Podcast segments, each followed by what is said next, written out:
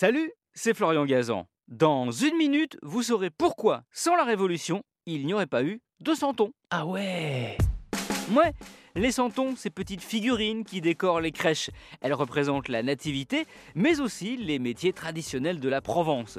C'est devenu un incontournable à Noël, même si leur naissance fut moins joyeuse que celle du Christ. Ah ouais? Ouais, si dès le XIIe siècle on retrouve des traces de sculptures liées à la nativité, comme les rois mages, si en 1223 Saint François d'Assise crée la première crèche vivante en Italie, lui dont la maman était d'origine provençale, c'est la Révolution française qui va tout bouleverser.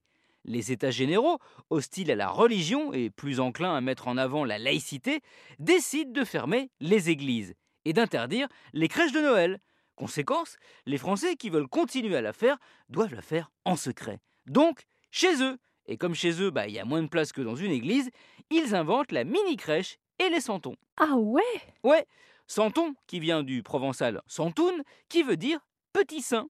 Si au début on les bricole avec les modestes moyens du bord, du papier mâché ou de la mie de pain, en 1798, Jean-Louis Laniel, un Marseillais, sculpteur et peintre sur faïence, a l'idée d'en fabriquer en argile un matériau bon marché et de créer des moules pour les reproduire en quantité, ce qui permet de les vendre peu cher à une population qui ne roulait pas sur l'or. C'est un succès à tel point que d'autres artisans lui emboîtent le pas.